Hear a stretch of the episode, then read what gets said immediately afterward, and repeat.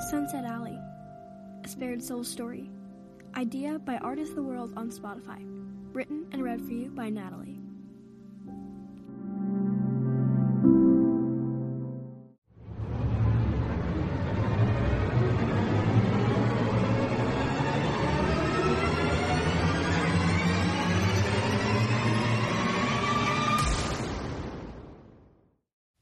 Hello. You're listening to A Spared Soul. This is Sunset Alley, Part 1. Adam woke in a place he would have rather not. It wasn't his own comfy bed, and instead, it was some dark, creepy shack. Adam wondered how he had gotten there. The wall was lined with pitchforks and torches, as if someone was preparing for a riot. The other wall was displayed with what seemed to be someone's deadly collection of weapons. Adam's palms broke out in a sweat, and he ran to the wall of the shack, hoping for a door. The shack had thick wooden walls, but no door, almost as if it was someone's supply shed. Adam peered through the small spaces between the wood panels, and it was at that moment when he saw a beach. He realized he had been standing in the sand. He listened closely and heard the sound of the waves crashing. The beach was surprisingly abandoned, for it was pretty beautiful. Adam knew he had to get out of the shack. He grabbed one of the shovels hanging on the wall and slammed it against the wall. After a lot of effort, the walls of the shack gave in, and he was standing alone on the beach. There was a wooden sign a few meters away, so he ran over to see the barely legible font on the small sign with was that blood?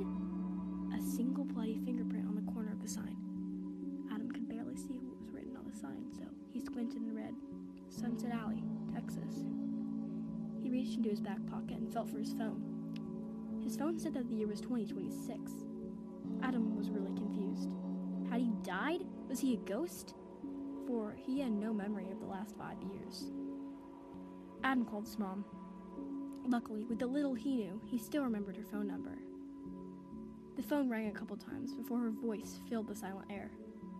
Hello, this is Marcy Thomas speaking. Um, hi, Adam said. Wait, who is this? she asked. It's Adam. Adam was annoyed she couldn't recognize his voice. It it can't be. We gave away Adam's phone to his younger sister, Kylie. Who is this really? Why? Adam asked. Because I still have it. And why don't you believe me? I'm in Texas, according to some sign. The real Adam is down in the ground in Connecticut, Adam's mom said. Down in the ground? Has she lost her mind? Adam wondered. Um, what do you mean? he said. Well, I doubt you're the real Adam, but Adam Thomas, my son, was found dead five years ago. To be continued.